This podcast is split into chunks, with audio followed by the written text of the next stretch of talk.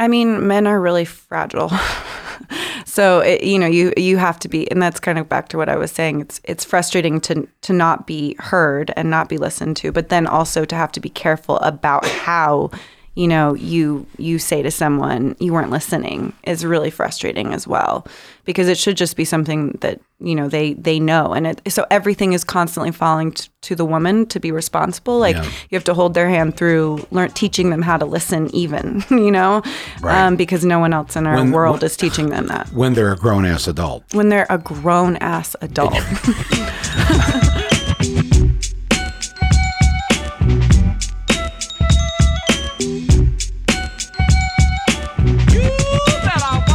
here uh, uh, talking to uh, Emily Ratajkowski, and Emily is is known for many things. Uh, obviously, the probably the, the biggest thing she's known for is the fact that she's one of the the uh, top um, um, fashion models in this country. But she also uh, runs her own business. She is an actor. If you saw Gone Girl, she was Ben Affleck's um, mistress. We'll say mistress okay. and uh, incredible though actor. And um, uh, but also you're a citizen. I don't like the word activist because uh, uh, you're a citizen of a democracy so that implies to me well you a have supposed d- democracy. Well But right. yes, no, no, okay, no, no. I think you're right. I, I always have an issue with the word activist as well because um, action is like often I think that people imagine, you know, um, they well they imagine you, and I'm I'm not. My whole life is political, but that's not my entire life. There's many other things that I'm involved with. Um, so thank you for the very generous introduction, though. That was very nice. Well, I, you know, I have um, admired uh, your participation as a citizen uh, because you. I mean, we all have to do this. We, we aren't Mm-hmm. Going to that thing we call a democracy. We're not going to have if we just all do nothing. So Yeah, I mean, I grew up in a political family. Um, we had Fahrenheit 9/11 on VHS, so oh my God, yeah. So I um I grew up. You know, you were definitely a hero of my parents, and um, politics was something that you know every we all. There was no off limits time for that. It wasn't like, oh, we we don't you know talk about politics. Everything was political, and um, I think now, I think actually I've gotten maybe uh, further left from my parents. They're they're pretty avid Democrats, um, and which is cool, and I respect it. But we're kind of actually don't agree as much as we used to. Um, but yeah, for me, it's not a question of um, uh, being an activist. It's just being a person who exists in this time period. Right. How can I not care about these things and talk about them? but you've been you have been visible. I mean, you've Yes. you've made a choice, and and other people in our business, meaning the the the general business of art, film. Yeah. fashion, entertainment, etc. Uh, you know, if you had a manager or an agent or somebody Mm. would be, you know, saying to you, uh, Emily, um, Oh, I've had it. I mean, yeah. all the time. you're, you're, you're, you're, you're, this is going to be good for your career. Yes, so many times, and I, I mean, sometimes I've wondered if that's true. Um, but now I'm kind of leaning into it more and more. Um, especially, I think as I get older, I just I've understood that so much of my life has been dictated by politics and by uh, systems of power, and um, to not want to talk or speak on those things and try to change them, it just seems like Yeah. really depressing and kind of crazy not to. Did you have some epiphany, or was there a moment when you had that peek behind the curtain, the curtain of power, Hmm. where y- you know you realized, oh wow, this is how it's run? And Yeah.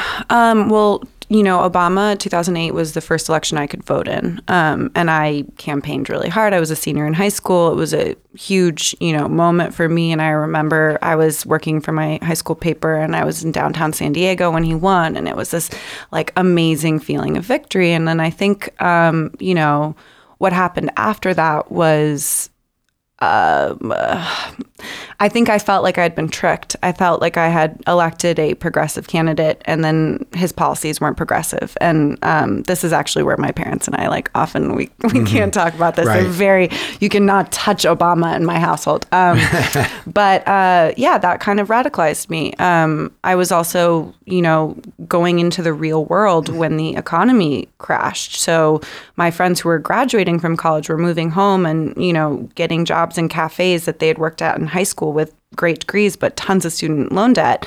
And um, I was going off to college, and I was kind of looking at this world and being like, what what is there for me to do? And then I went to UCLA for art, which is obviously not, you know, there's no guaranteed job with that. I mean, there's really no guaranteed job with any degree, but especially with art. Uh, and then I left UCLA and I tried to sort of like finagle the system by being a model and actress, which I did. But then that also has its whole systems of power. Was there was there a moment though where, uh, or some incident or something that happened where your brain just went, oh, oh, I get it.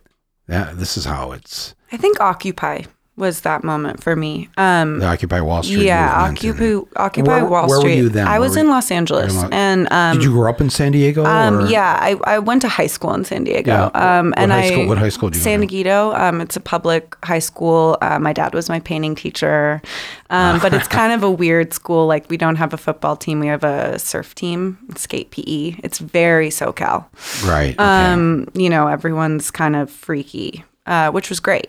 Um, and I was very lucky. But actually, interestingly, like I think now, politic, like we had no transgender students in at my high school when I was there, and now there are, are tons. So it, it, I think that we've progressed in certain ways that we Right. weren't even there for Right. then.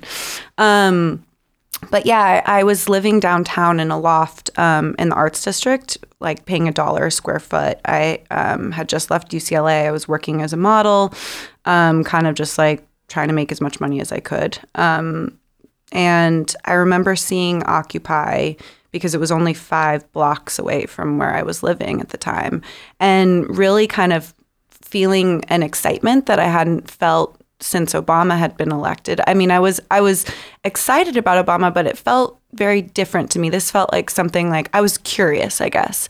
Um, and then, you know, starting to understand the 99% versus the 1%, which is something I think about all the time now, especially when I'm talking about Bernie and when, you know, especially coming from a place now where I actually have made money from my career and people go, well, okay, do you want to pay taxes? and I'm like, well, first of all, I pay a ton of taxes, but second of all, and I'm happy to, but second of all, that's not the conversation that we need to have right now. And um, I think having being introduced to that concept of what what is capitalism and how has this really impacted our country and our system that was something that you know my parents even though they were politically progressive they were boomers and they they didn't understand capitalism in the way that you know someone a millennial really does Right, right. And the way you understand it, uh, because you, realize, I'm guessing I've had enough people your age say this to Mm-hmm. Yeah. me, that it doesn't seem like you're going to be able to have the things your generation, the things your parents have, Yes. or your grandparents had. Totally. And I think that came with sort of, um,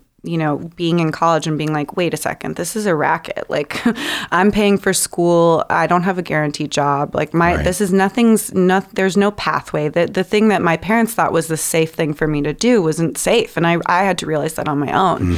Um, but yeah, I mean, I also just think that there was a little bit of a, you know, um, becoming disillusioned with sort of the powers that be by by seeing what had who had been bought right um Right. and that that was really what radicalized me Your parents, uh, did they go to college? yeah uh, yeah they're college educated In um, California, did they go? yeah my mom got her phd at ucsd my dad um got his art degree from sdsu Okay, so uh, for those of you listening, uh, people of your parents' age Mm-hmm. um, in California paid practically nothing to go to college. Well, Yeah. or in some cases, nothing. I think I, at least people my age, the UC system, Mm-hmm. Yeah. was free. Yeah. you paid for your books. I'm actually. I mean, my mom's from Illinois originally, so she just got her PhD out there. But um, I'm I'm not entirely sure, but definitely almost nothing. I mean, Right. comparatively, almost nothing. And you know, it, it, it it's so hard for them to understand. Like one of the schools that I thought about going to was Sarah Lawrence, and they offered me a scholarship. It was ninety thousand dollars a year. my parents are on school teacher salaries. Like there was no way we could pay for that. And um, you know, they were very much of the attitude of like wherever our daughter wants to go to school, which is very loving and wonderful. Mm. Right, but right, right. I was like, something doesn't smell right about this. And now I look back and I'm like, fuck those liberal arts colleges. They're taking people's money.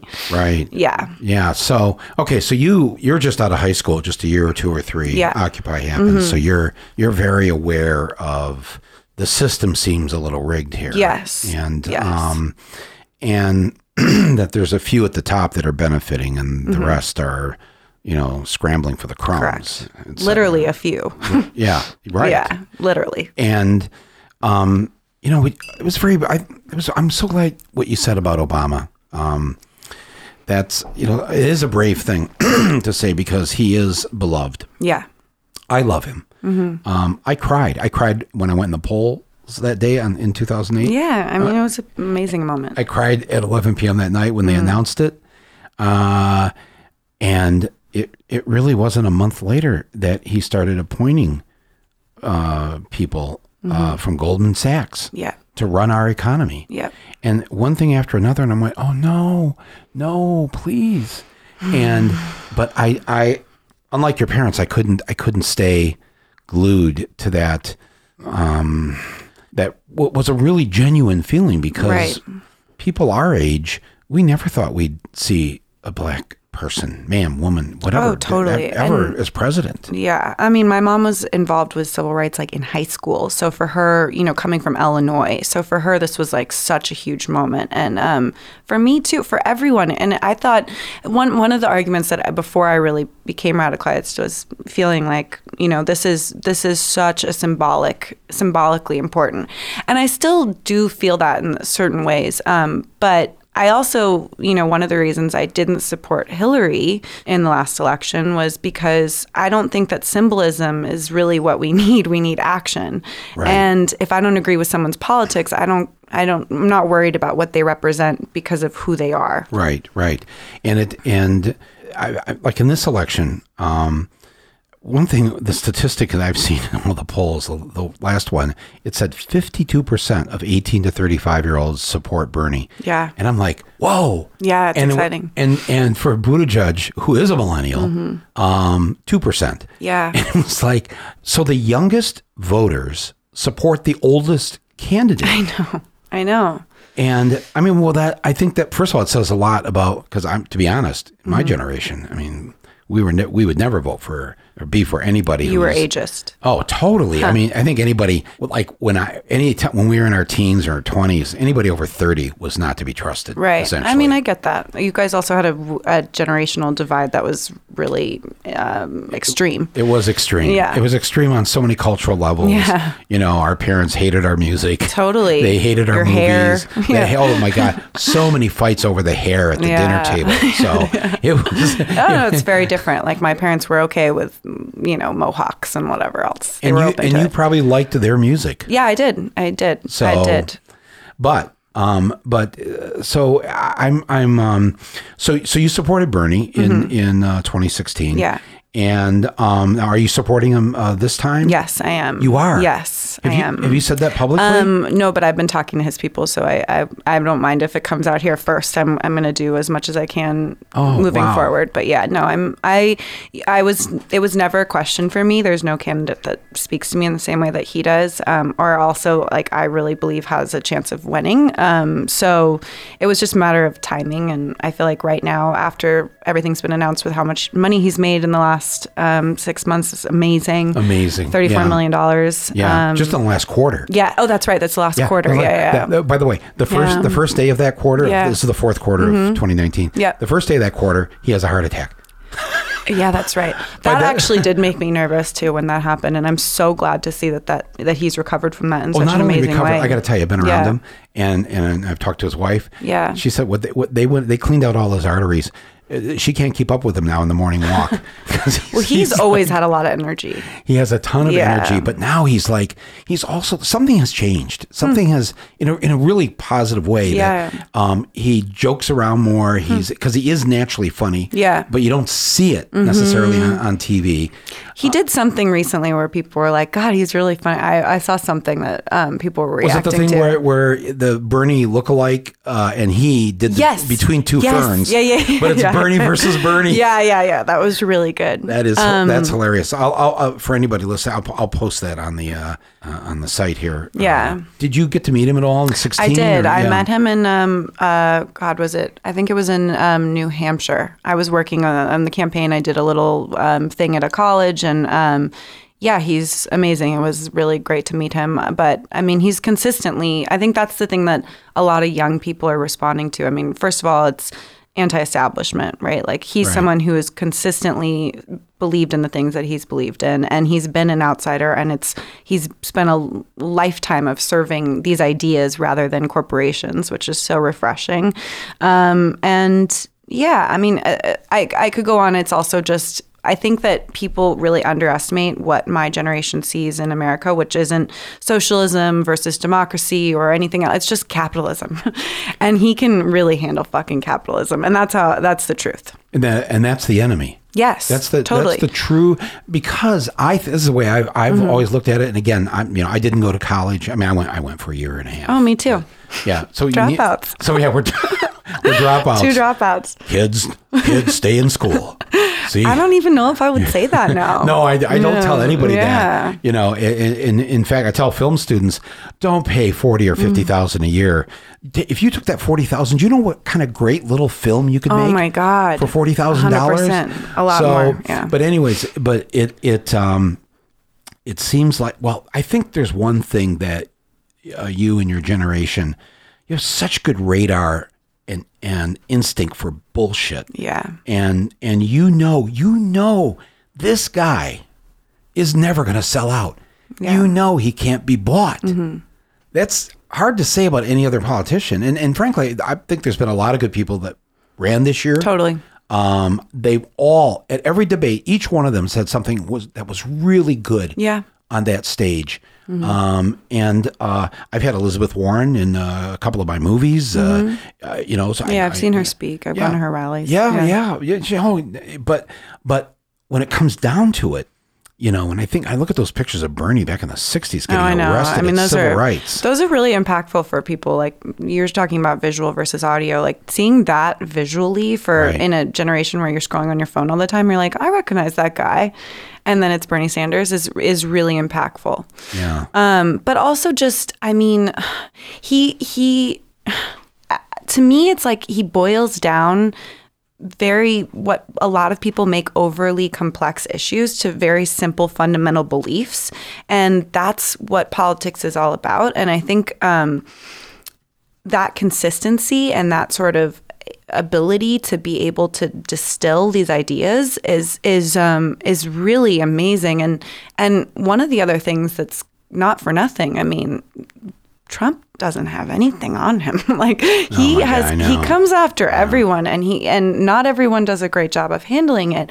Um and Bernie he just kind of like can't fuck with.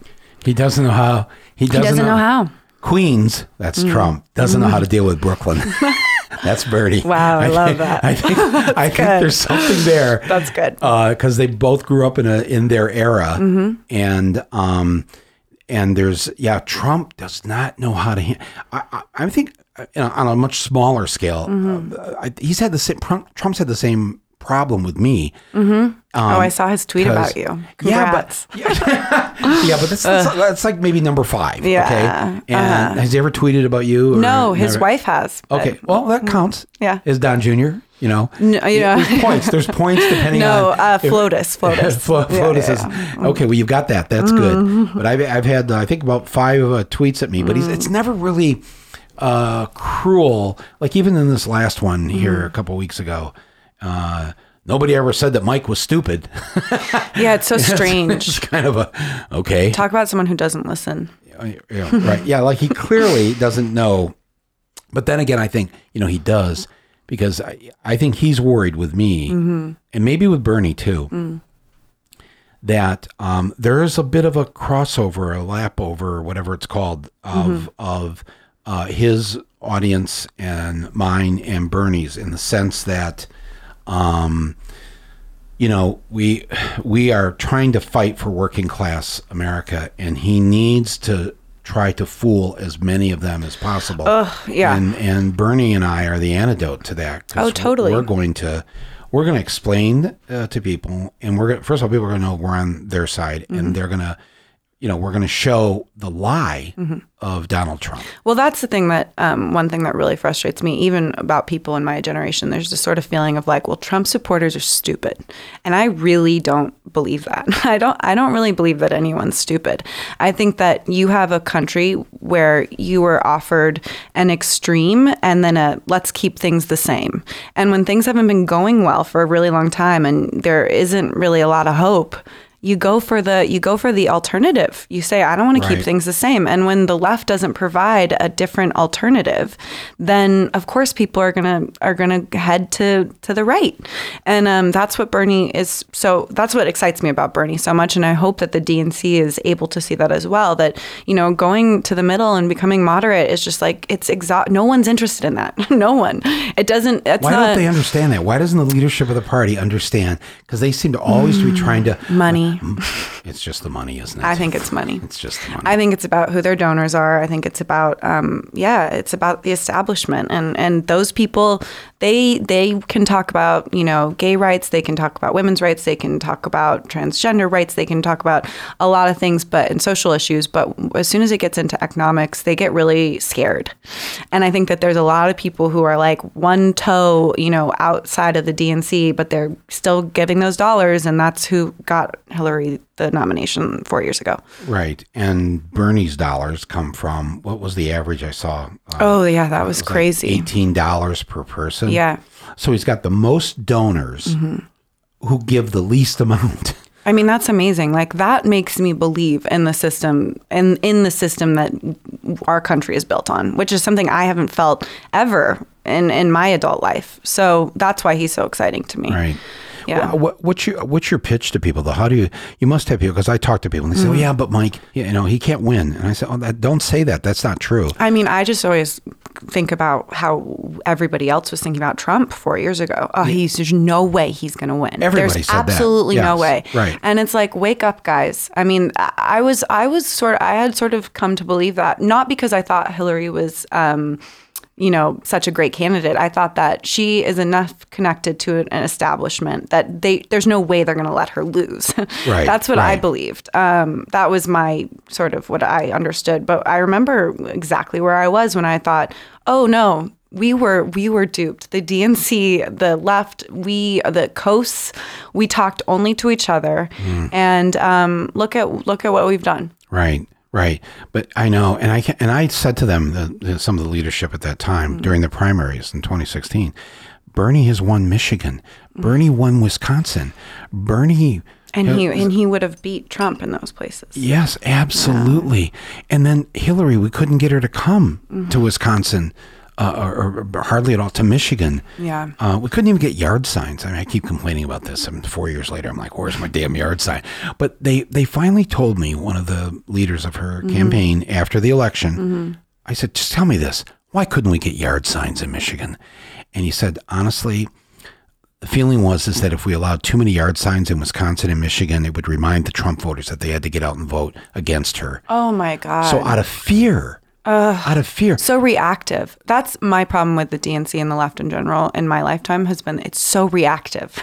it's always like, well, how? What are they doing now? And even now online, and uh, just uh, it just feels like everybody. Um, there's no proactive movement, and that's why Bernie is exciting, and that's why Occupy was exciting. Actually, in the same way, it felt like you know a real. Um, a real people's movement. yeah, and that's what the right has. But I don't think that those people are bad or stupid or any of those things. I think they just need an alternative. Yeah, and in fact, I I'll say this, and maybe this will upset some people, but Mm-hmm. there's something about th- them, the people that are out there on the other side of the Yeah. political fence. I admire how much they own what they believe in. They have the courage of their convictions. They show up. Yeah, are- I don't see that very much from the left. I have to be honest. no, um, it- I see a lot of people who are reactive, and they're scared, and they're um, they're really concerned with um, limiting words, which is another thing I thought of a lot about with Hillary, and actually just and this I think does go back partly to gender, um, but also just PC culture where, you know, she was literally given less of a vocabulary to speak on issues because we were censoring what she was able to say. Trump is on the complete opposite side of that. And I think that's so dangerous and such a mistake of the left again that comes out of fear and limiting limiting vocabulary is like what it's like taking away someone's sword in politics. Right. And what the public loves and what the Trump voters love about Trump is that they know what they see is what they get. That when he says something, he it hasn't gone through a filter. Nope. It hasn't gone through a committee. Yeah. It just it's just he's just blurting it out. Yeah, which was the opposite. I mean, with Hillary, and I and I don't blame her for that. I think it was, you know, that was what she understood she had to do. That was what her team. That was the political system that she understood that functioned for her in the past. Right. Um, But that's not where we are now, and it's you know, I really hope that people can wake up and get excited and and stop worrying about. I mean, everybody is so worried about the other on both sides. I think uh, right now in this country, and that isn't what politics is about. That's not what change is about. I hope that people instead think about what they want like you mentioned your resolutions for what you want to see for our country think about what you want and then think about the best way to get there and I, and I think then more people will be excited by bernie Yeah. Well, they obviously are more than even Yes. I realized. I mean, he's got more volunteers Mm-hmm. than any, of the other candidates. He has the highest approval rating. I didn't know he was. He's number one with Latino voters. Oh, wow. I didn't know that, actually. And, it's That's been that really way for cool. Mm. like four or five months. It's been that way, and now uh, there was just a poll last week that showed Bernie is now number one with what they call non-white voters. So if you I mean, combine. Mm-hmm. Latino, Black, Asian, Arab, Right. you know, Americans. Um, Um, I mean, I also think that weirdly, Biden has made me so angry. His his presence in this, um, just the idea that he could even be considered. Um, it's actually made me um, more excited about Bernie, and I hope that happens with other young people. explain what you mean by that with Bi- regarding Um, I Biden. just cannot believe it's like you really are going to go back and say, okay, well, who's a name that like when people talk about Michelle Obama, I like Michelle Obama. I think she's a really amazing person and represents so much, and I like her politics in a lot of ways. Yeah. I do not want to see her run for president Yeah. right now. Yeah. that is like that is the exact same mistake we made with Clinton. You're Right. taking someone from an establishment Right. that everyone's sick of. You're taking Biden. He will be so easy to destroy. Also, like I don't love the massages. I just don't. Right. So there's there's a lot of things going on. Um, but I think for me, anyone like I don't even know if it was my parents, but I think in general, like boomers are sort of like, well, what about Biden? And that's so the wrong. That's that's exactly what we did in the last election. I don't want to see that happen again. Trump won by not playing it safe. Going for Biden or anybody in the middle, Oh my god. playing it safe right now, that is the sure way Yeah. to lose.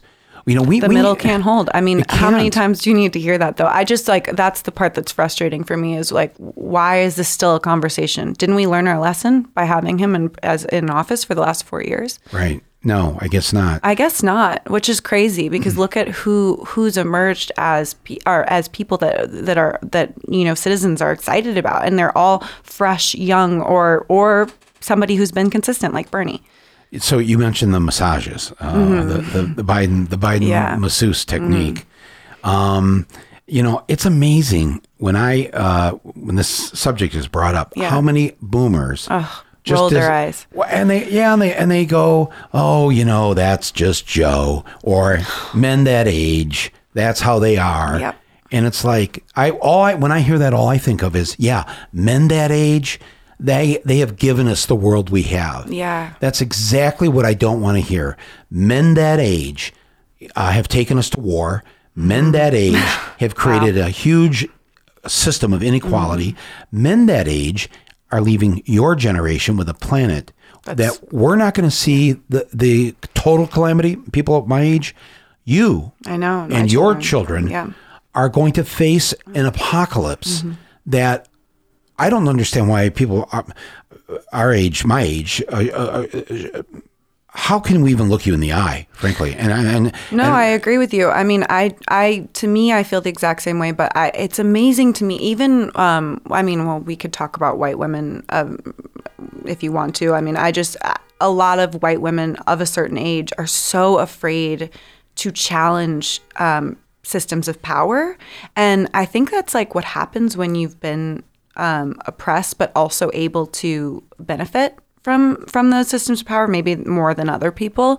Um, Benefit you- because of your white privilege. yeah, because you're white. I mean, like I'm a perfect example of that. It's like I am so pissed off all the time, but also like I talk about like someone who's benefited from capitalism. Like I sell clothes, you know. right. So it's it's a difficult position, but I'm so disappointed continually, and not just by women of a certain age, but even women my age um, who kind of are like, oh, I don't know, like, are we gonna really, are we gonna be so mad at everyone?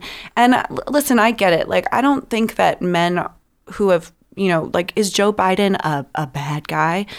What is this whole concept of bad versus good? To me, it's more of an issue about the world that that has allowed them to behave a certain way and actually rewarded them to behave a certain way. Yes. And Not just excused it, but rewarded it. rewarded. Right. Rewarded. Um, like they have they have only received, you know, they've only benefited from these kinds of systems and and from their behavior. Why what what can we do except call it out? like if I I'm sorry, I don't want anyone to, you know, I'm not going to say Joe Biden is a creep. I don't feel that way, but I do not like how he has treated women. I don't like it. Right. and I'm tired of men who who aren't aware of their privilege Right. and right. their power and Right. the kind of you know touching that goes on in these situations where women are not in a position to protest Right. and i'm i'm sick of that and i don't want to see someone as my president who's who's partaking in that and um, it's the same thing i felt with brett kavanaugh it's i, I don't i don't You want got, you got arrested.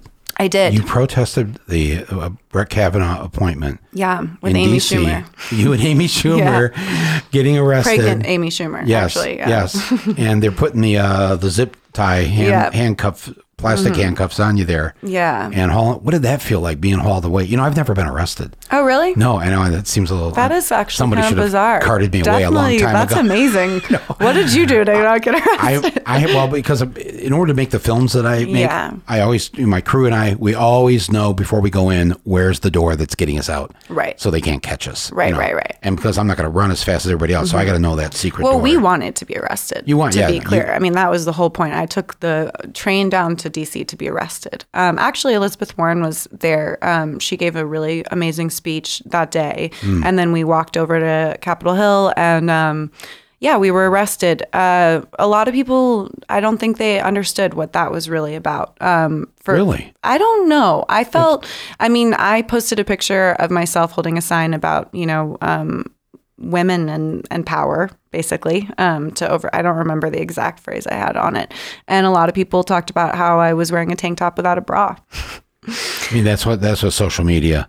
Uh, i don't know if that's just social on. media i mean that was Yeah. also um, you know that was right-wing media that was also left-wing media it, it came from both sides and it's really unfortunate that that's i mean in, in some ways it was more ex- it gave me more reason to want to do those things Mm-hmm. because it shows that that's like where the focus on is on on, on any woman um, And what's and first of all, what's the crime of a tank top? Am I did I miss something here? Or No, I mean, that, uh, yeah. I, I, it was, I, I was wearing jeans and, and it Wasn't was it a in the s- hundred degree Yeah, I was day. gonna say, it in was Washington, D.C., so hot. It it's was insane. awful But in also, the like, summer. fuck you. If it was freezing cold and I wanted to wear a tank top, I can wear a That's tank you're top. right. You know what I Yeah, mean? That's right. Um, like how I decide to dress is like totally up to me. So that's crazy. But like, I guess I should justify that it was a really hot day. I don't know. I, it gets really weird. Um, and then yeah, to Why, me, no, can I tell you, no guy has ever had to justify yeah, what, they were wearing what to a protest. To a protest, and then and then when they were being, I've never seen anybody mention what a guy was wearing as he was being hauled away by the cops. Yeah. you know what you're witnessing is, wow, you took the risk of having an arrest record. Uh, to stand up for something because you thought it was wrong that Brett Kavanaugh would be on our Supreme Yeah. Court. Correct. That's the powerful thing. And your buddy Amy was like really pregnant. yeah. Um, and um, Yeah, I mean, I think um, what was interesting is like there was such a backlash to sort of the concept of like believe women because I think people don't understand that women haven't been believed ever in history and that we haven't had a you know there's what's the famous quote? If women tell their stories the world will shatter. But like look at anita hill. She told her story nothing's happened. Um, you know Right. She got shattered. she was shattered. And Right. i've seen that continually in our world and in 2020 i'm hoping that it changes but i don't know you know with the me too movement everything else i still feel like those women are being taken apart um, and i feel like you know we see harvey weinstein making a settlement i, I just put fuck harvey on my um, arm for a, I saw that you were on a, what was that? A red carpet. yeah it was at my you- husband's movie and um, it was the, i You have a actually got sharpie, and you, you yeah just you just put "fuck Harvey" on your forearm.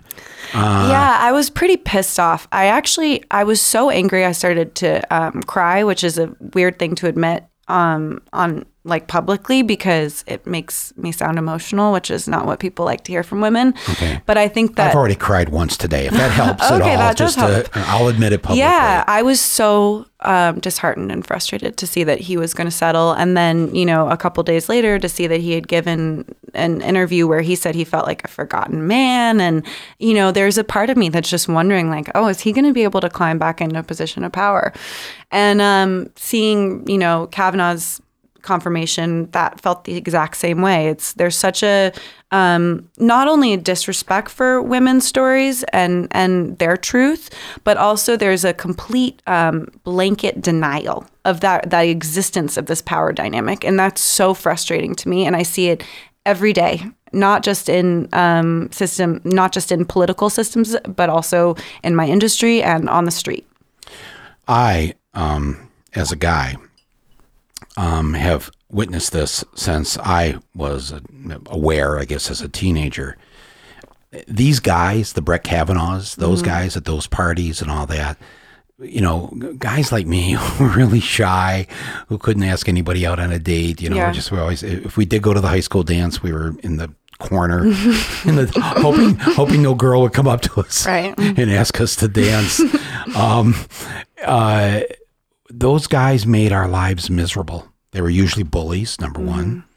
Um, they uh, they would do whatever they could to try to humiliate us as other boys. yeah And I, I can't tell you how much I have personally enjoyed, if that's the right word, the Me Too movement in the in the sense of watching these men get their comeuppance. Yeah. Because I have witnessed, I have witnessed in this business, mm-hmm. I have had a peek behind the curtain, and I'm always stunned that guys will say or do things in front of me, yeah. Not just because I'm, you know, Michael Moore or whatever, No. but they think, you know, once the door's shut and the women are mm-hmm. not in the room, mm-hmm. they can say things yeah. because we have the bro code, yeah. And and I'm not going to say anything, and I'm I'm and I'm I, I, I had a, a meeting once with a TV executive. I'll just mm-hmm. call him that for now. And uh, his assistant brought water in mm-hmm. to himself and to me. Mm-hmm. She, he- she leaves. She shuts the door, and he says to me, "Man, I'd love to mount her." ugh I, I've just met the guy for the first time. Ugh. And you're like, all right, did that make you feel good, buddy? right away, of course. Yeah, well, I'm I'm sort of like, okay, I'm never working with this guy. Number Right. one, but number two, the thing that really bothered me, I, I, mean, I should say that. Well, the thing that bothered me the most is that his obviously his treatment of women. She's not the only one who's been treated this way. God Mm-hmm. Right. knows what else is going on here. Right, right. But what I was really pissed off about is that he thought he could say that in front of me. Mm-hmm. What is it about me that he thought just because I'm a guy? Uh, I think it goes beyond that. I think that it's it's not personal at all to you. It's it's that he has been allowed to behave that way and actually again rewarded. Yeah, That that's forever. been like uh kind of an endearing comment. Yeah. Like, oh, see now, wow, you broke the ice.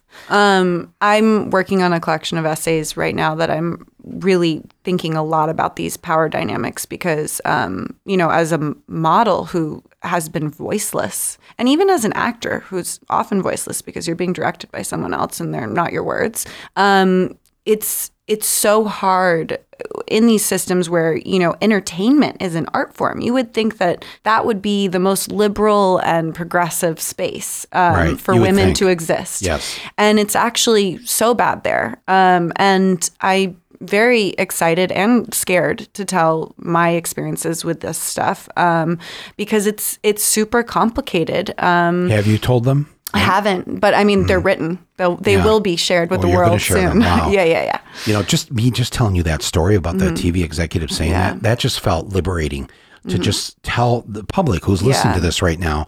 And and right away I started thinking the time I was in the room with Les Moonves, who was the head of CBS, Mm-hmm. also lost his job Yep. um, uh, because of his treatment of women. And I was doing a pilot for him, uh, wrote and, uh, and directing, and, and uh, myself and um, uh, Larry Charles, who was uh, one of the, the two Larrys that wrote all the early Seinfeld episodes. And Yeah. Larry went on to direct Borat, and you know, and so we're doing a pilot for CBS, Right. and we had to cast it. Uh, there's two male leads and two female leads, and uh, uh, Moonves keeps rejecting our female leads, and we, we keep bringing in tape to show him of you know auditions, Right. And finally he turns around. We're in one of the little theaters at CBS Yeah. there in Hollywood. He turns around, he looks at Larry and me, and he says, "What is wrong with you two?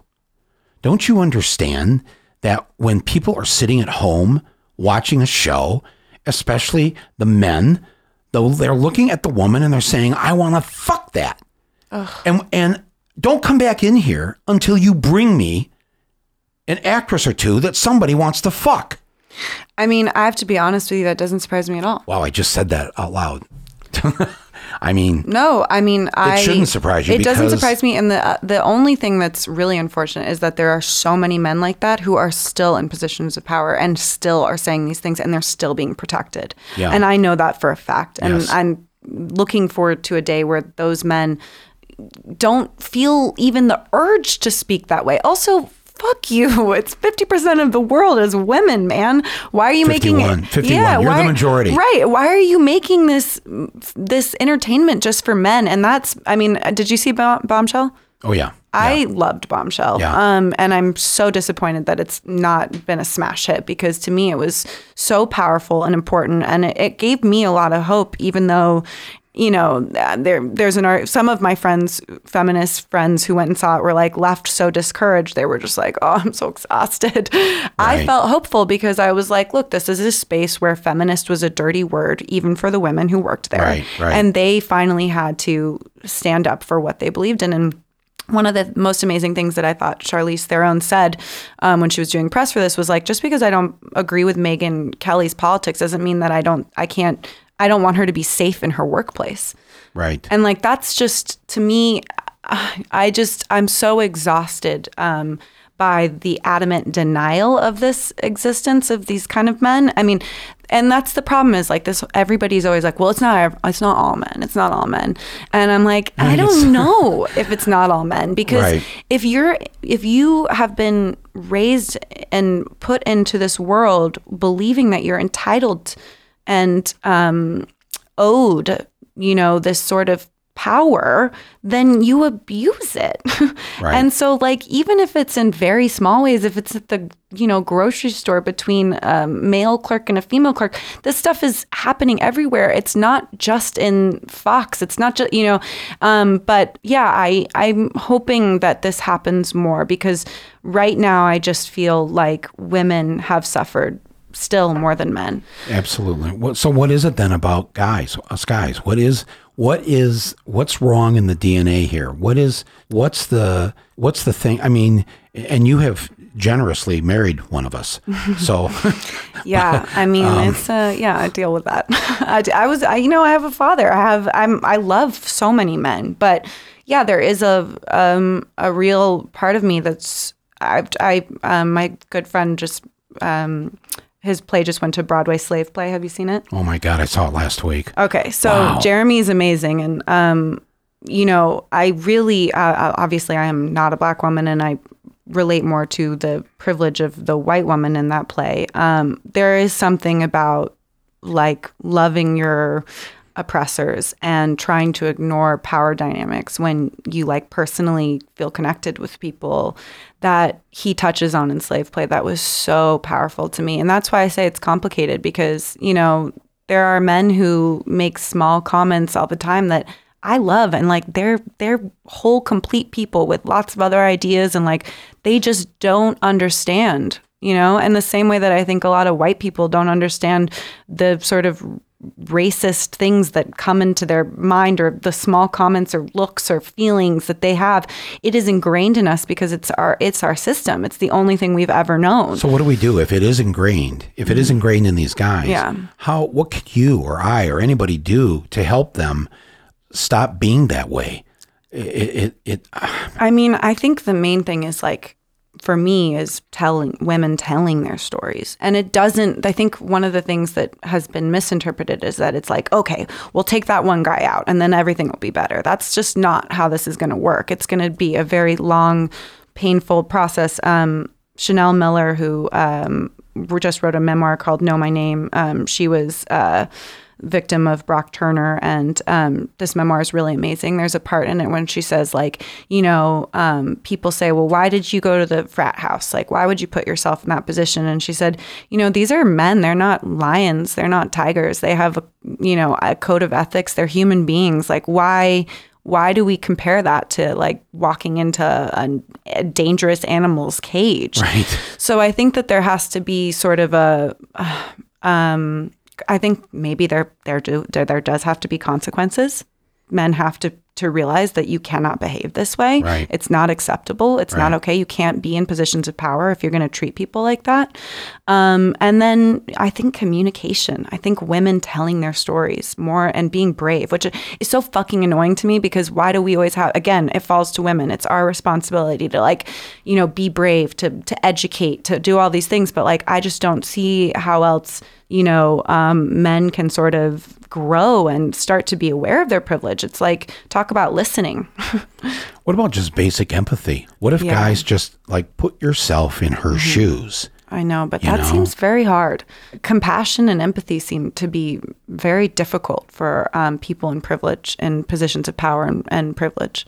Right, but when the power it sort of comes inherent Mm-hmm. because if you're born of this particular gender and the systems are set up still, Mm-hmm. still. I mean, there were there was a thing on the news uh, last night that um, you know you, on any given year the top 100 films there's never more than four of them that are directed by women. Oh my God. They were celebrating last night because last year there were 10. like, I felt the same way with the off year Oh election in 18, where so many women got elected to Yeah. Congress. Yeah, we went from 20% of Congress being women to 25%. I know. I'm sorry, this is the majority gender, and it's still like an Well, apartheid now, situation I here where they don't have the power. This year, like it's going to be probably all white men. I mean, if Greta gets a nom or Lorene, those are the two female directors who made movies this year. But I mean, it's a hard thing with Hollywood because Hollywood is just a mirror, right? It's just reflecting back the world. And so, yes, we do. And this is something I think about a lot with politics and, and the left in general. Like, it's so important. Representation is important, but also, like, progress is more than just symbolism. It's not just about Hollywood having more female directors telling stories. It's about also there just being, you know, the pay gap being closed for women across the country and Right. like action. Right. So, you know, yes, I, I really am so upset. I mean, I, I think I, re, I tweeted something of Natalie Portman when she was presenting um, an award. She's like, and all the male nominees are, um, and which was pretty cool of her.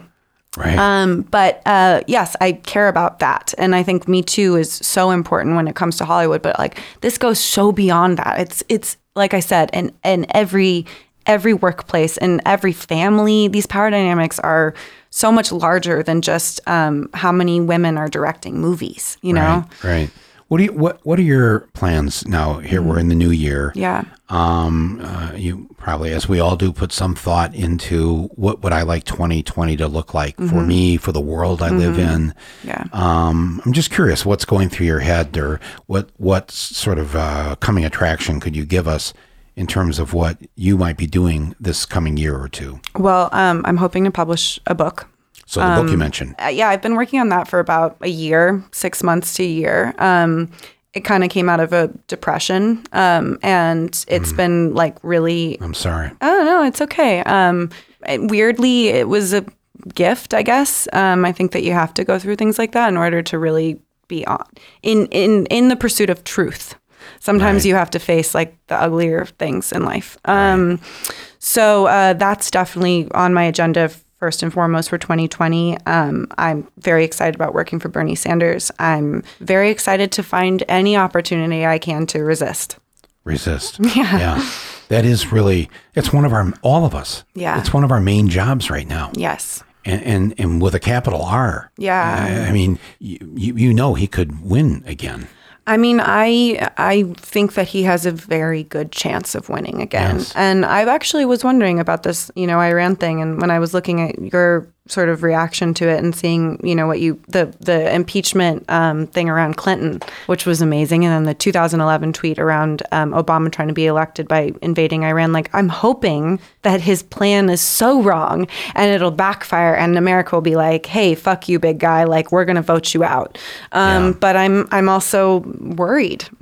Yeah, I think I think that we probably can't convince any of his diehard supporters. Totally. that's a waste of Yes. time. But there are so many people of our ilk Mm-hmm.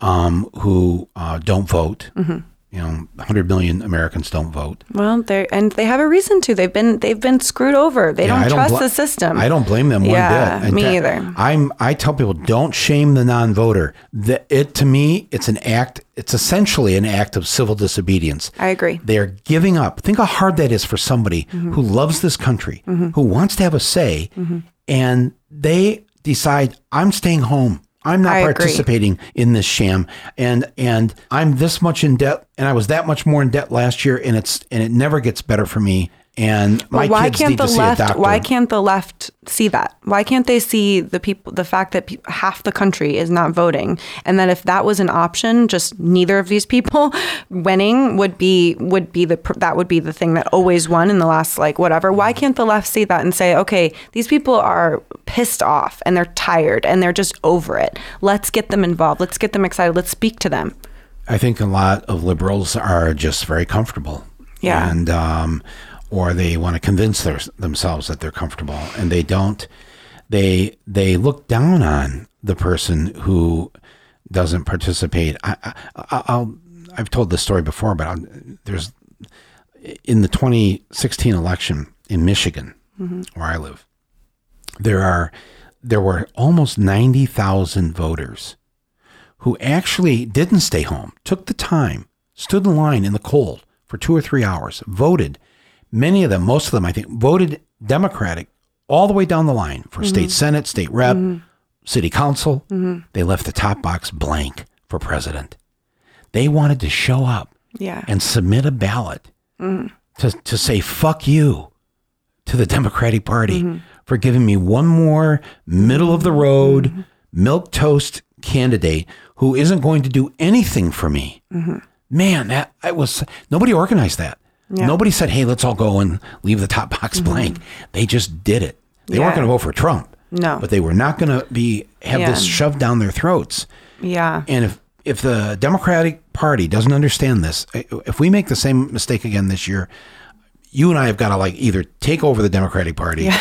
We'll we'll get five or other people. No, I mean it's And- that's yeah. you know, I can't take this anymore. I can't either, and that's what I mean. This year means so much to me uh, personally and politically, um, and to me they're the same thing. you know, Right. like um, I I cannot if if Bernie doesn't get the nom, it's going to be very hard for me um, to campaign for Biden. I mean, I just I really I don't see myself doing that, and I think a lot of people are I feel the same way as I do. Right. Wow. Well, what I tell people is because you know you're going to freak your parents out by what you just said. Oh, totally. Okay. Oh my So- God. You should, I can only imagine what this door is slamming right now.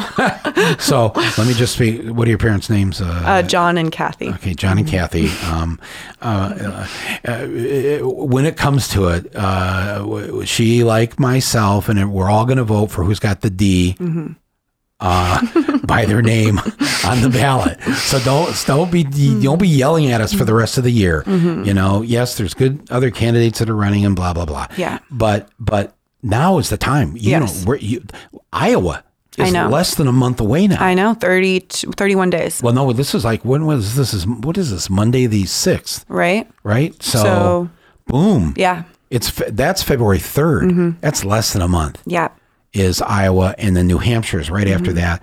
This is going to get decided very quickly. Mm-hmm. Yeah. Mm-hmm. If anybody is listening to this and still going, "Mm, I don't I know. see." Let me just see a little more. No, no. Yeah. You need to be doing whatever you can do this month. If you have the time to go to Iowa or New Hampshire, if you don't, you know, there's now with the technology, you can sign up as a volunteer for like Bernie's Mm-hmm. campaign. They will give you each night a list of phone numbers that you can call in Iowa and New Hampshire. So Yeah. they don't get a robot call. They get a right. human They get being a human being calling them. talking to them. Uh, you can do that from Yeah. where you're living in Idaho or, or Maine or wherever Yeah. you are. I I have a good feeling about Bernie. Um, you know, it's to me, it's just this. I don't. I have no doubt in my mind that he has the popular, um, the popular favor. Uh, to me, it's clear. Yeah, there's, There's no no doubt he'll win the popular vote. Yes. In my Um, mind, I agree with that. yes. So now it's the electoral college. Correct. Our enemy. That's what I'm scared of, and I'm also scared of establishment Democrats who, DNC, yes, right. the DNC, who are very afraid of, um, you know, socialist democracy and um, universal health care and all these like Yeah. nice phrases that we've tried to like make it easier for them to swallow. And um, The boomers love socialism, though, as long as it's Social Security. They like that. It's really And the free wild. Medicare. Yeah, That's good. That. But then we just stop because oh, we don't want to scare people. But like, what is what does that mean? What's like, to be scared of? To- Yes. That I'm, I'm not going to be in debt for the rest of my life just because I want to go to college? I mean, I've said I used to say this a lot, and now I'm like, people get so mad at me that I don't say it that much. But um, I'm like, what is this country founded on? We boil, we literally Yes. boiled the sea. That's what we did. We came to this country and we said, we're ch- starting over, we're starting fresh. And now it's been a certain amount of time, and like you said, people are comfortable and they're so afraid. But like, that's that's not how that's that's capitalism poisoning people and making them feel like as long as they can you know afford the car and the sneakers and the hamburger that they want they'll be fine.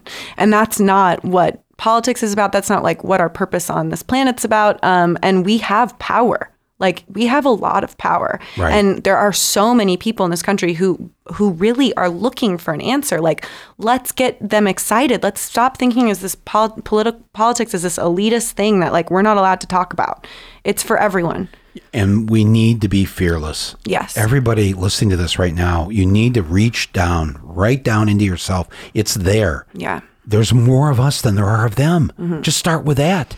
Well, just think about when you, the first moment. I'm sure you had a moment like this as well, where you got you started thinking, "Wow, there is peek behind the curtain," and you go, "Wow, there is something I can do. I am engaged. I'm interested, and I see how this is bullshit."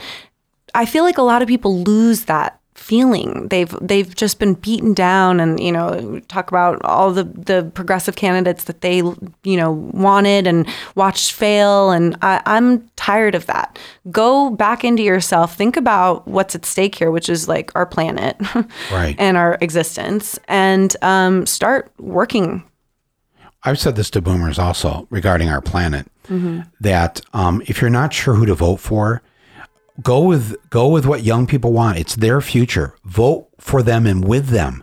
That's You know? interesting. That's a good argument. That's that, that Mm-hmm. if 18 to 35 year olds are overwhelmingly wanting Bernie, and let's say maybe I I liked Elizabeth uh, a little, maybe even a little more Mm-hmm. or whatever. But you know what? Uh, advantage youth. Yeah. Because you have to deal with this planet that we're Right. leaving you, and the least we can do is get on your side, vote for the candidate that you want, Right. and and what's going to be the worst thing, people listening? If Bernie is your president, uh, how many wars do you think we're going to be in? How, how many nations are we going to Right. invade with Bernie as the president? How, how, how you know what? Uh, people earning seven twenty five an hour still? oh my god! Are you kidding From me? the same minimum wage as a decade ago. Uh, Yes, hasn't changed at all. eight years of Obama, and it never went up a dime. that's my thing is like when are we you know and that's where again i go back to instead of feeling like divided in in our country think like people just don't want things to stay the same. And i don't think there's really anyone in our country who's like let's just keep chugging on. And that was what was so frustrating about what i felt hillary ran on which was kind of like we're just going to keep it going which is like such talk about not exciting politics. Just like you're going to keep it going? Like what? You know? I want to see someone who talks about change. People are suffering I want to have that uh, as you you saying that for my ringtone. We're just gonna keep it going. Who's that? Yeah, that's not sexy. That's not exciting. That's Emily from San Diego. She's like- yeah. Like- but seriously though, if if you know we're in our last minutes here, but if you you know you're speaking now to a, lot of people, they're listening to this. Um, you know, what's that thing you want to tell them? What's that? Because we are in, I think. I mean, they say this every election year, but I'm telling you, I've lived through enough of these election years. Yeah. This is the most dangerous time. Dangerous. I mean, hopefully been in. Iran makes people feel that way. Well, I- It's dangerous. it is. Dan- Straight up scary. as we sit here, you and I, we don't know what's going to happen. Absolutely what, not. Mm-hmm. We don't know the next thing Trump is planning to do, what he's got up his sleeve. Yeah.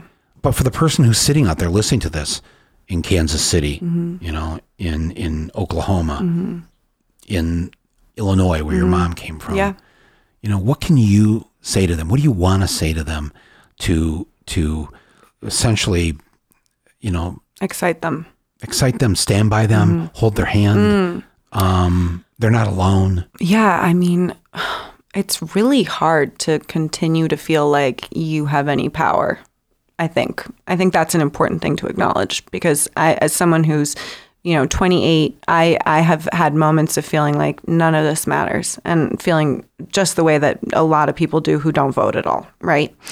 Um, we have a candidate right now who offers us the future that we want, who offers us a chance at this at this and this critical juncture, and to be afraid or to get too um, into the internet hype of sort of like, well, what who could win or who couldn't win or look at these people in the middle of the country, look at these people on this coast or that coast.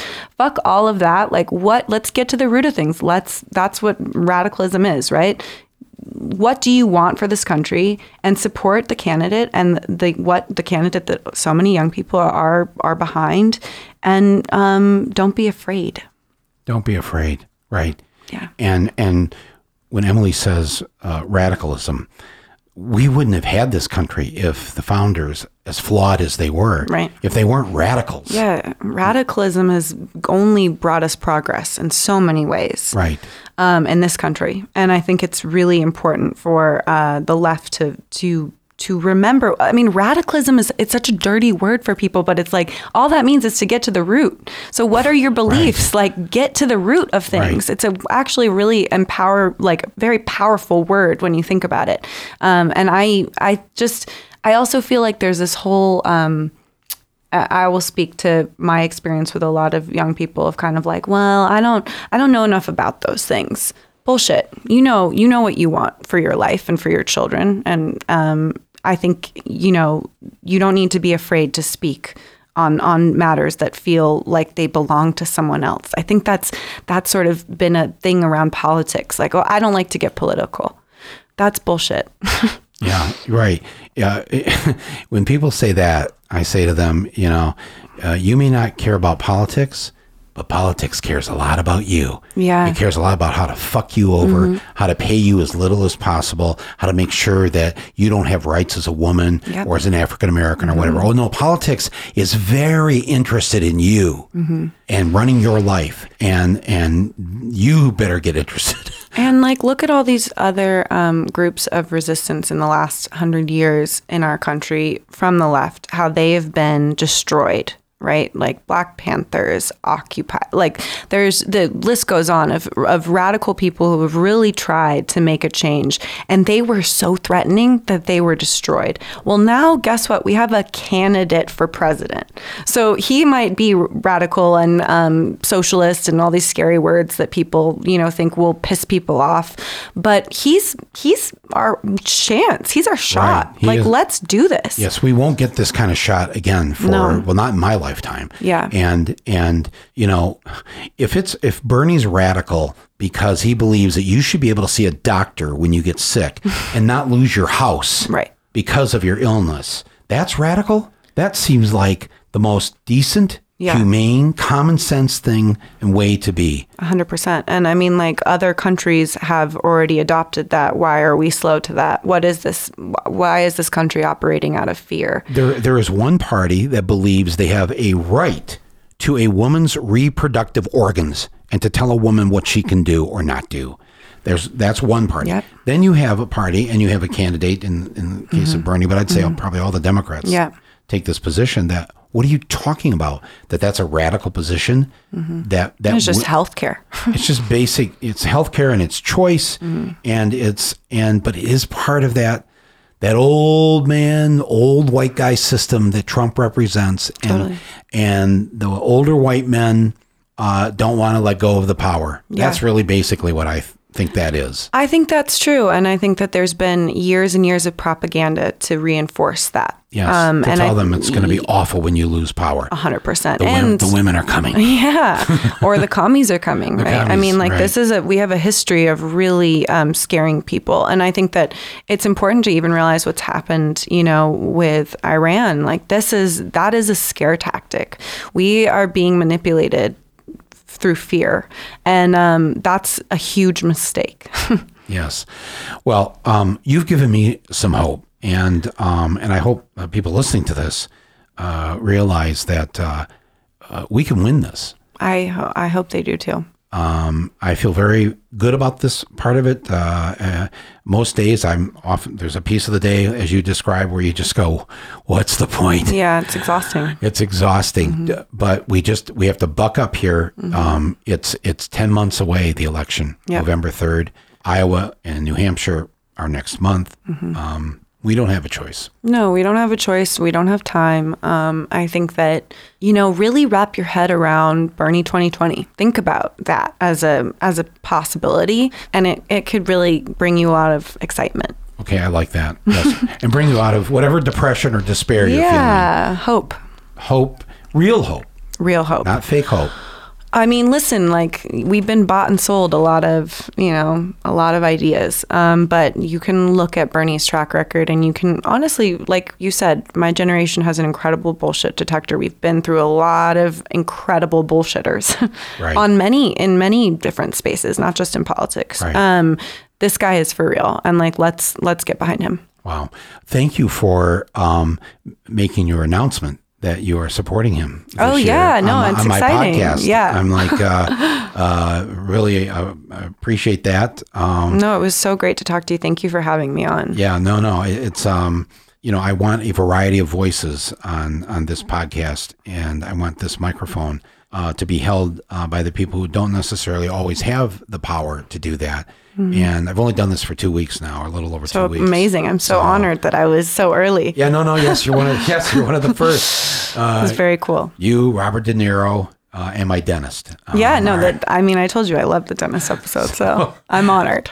um, all right. Well, listen, um, uh, everybody. Uh, thanks for listening to this. Uh, you've been listening to Rumble with Michael Moore and my guest Emily Ratajkowski. Um, uh, we look forward to your book. Do you have a title for it? No, yet? no. Okay, Uh, it's a all right. ways out, but hopefully right. 2020. All right. Well, um, I'm looking forward to that. Thank you. Your contribution to this particular issue uh, is very important, and thank you for uh, having the courage to say the things you are going to say in this book. Thank you. Um, so, in advance, Thanks. uh, Listen, I can use all the encouragement. I can. I'll take it. You will have my encouragement and my support, and um, and you don't. You said you don't have a book agent yet. I'll I'll call my book agent as soon as we're done. Perfect. Because uh, uh, people need to hear from you and need to read this book.